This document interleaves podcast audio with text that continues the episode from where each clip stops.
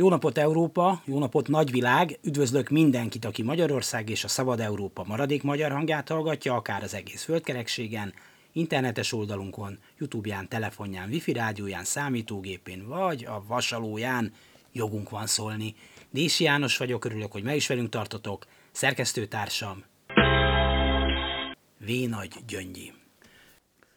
Karikó Katalin Nobel-díja, hatalmas dolog, nem nagyon akad más olyan díj, amelynek ilyen nagy a respektje.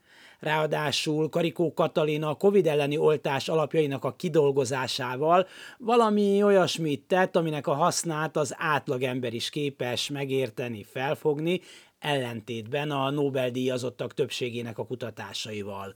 Módszerével milliók életét mentette meg, nem elvont, ki tudja, mire jó dolgot alkotott ráadásul rokonszenves személyisége még inkább szerethetővé teszi. A világ nagy hírügynökségei ma délelőtt adták tovább a hírt, hogy Karikó Katalin, a Hungarian-born scientist kapta idén társával, Drew Weissmannal, Jewish American együtt a Nobel-díjat.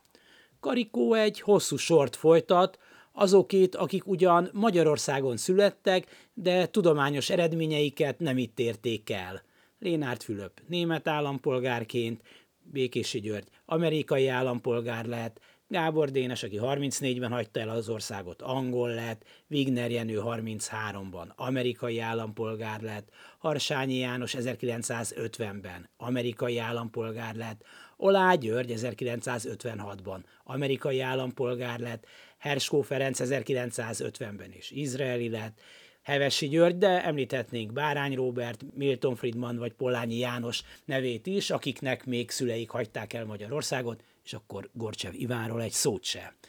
Nem Magyarországon érték el a tudományos eredményeiket, bár büszkék lehetünk rájuk, miért is ne lehetnénk, bár feltételezhetjük, hogy itt nem vitték volna sokra. Kétségtelen a világ nagy tudományos központjaiban értelemszerűen jóval nagyobbak az esélyek komoly eredményeket elérni, mint egy kis országéban. Bizonyos szempontból ez nem magyar specialitás. Kétségtelen jó lesz egy ideig propaganda célra, hogy nincs itt semmi baj, hiszen van egy új Nobel-díjasunk, csak hogy ennek a megérdemelt kitüntetésnek a jelentése egészen más. Ha valamire vinni akarod a tudományos életben, akkor innen el kell menned és most más területekről ne is beszéljünk. Nem lehet nyilván a nagy nemzetközi kutatóhelyekkel versenyezni, de hogy a helyzet milyen szomorú, azt a következőkkel is igazolhatjuk. Létezik egy nemzetközileg elismert tudósi minősítési rendszer, amelyben megtekinthető, hogy kik azok a tudósok a világban, akik a legtöbb cikkel és idézettel rendelkeznek, ebből egy rangsort állítottak fel, szigorú számítás alapján.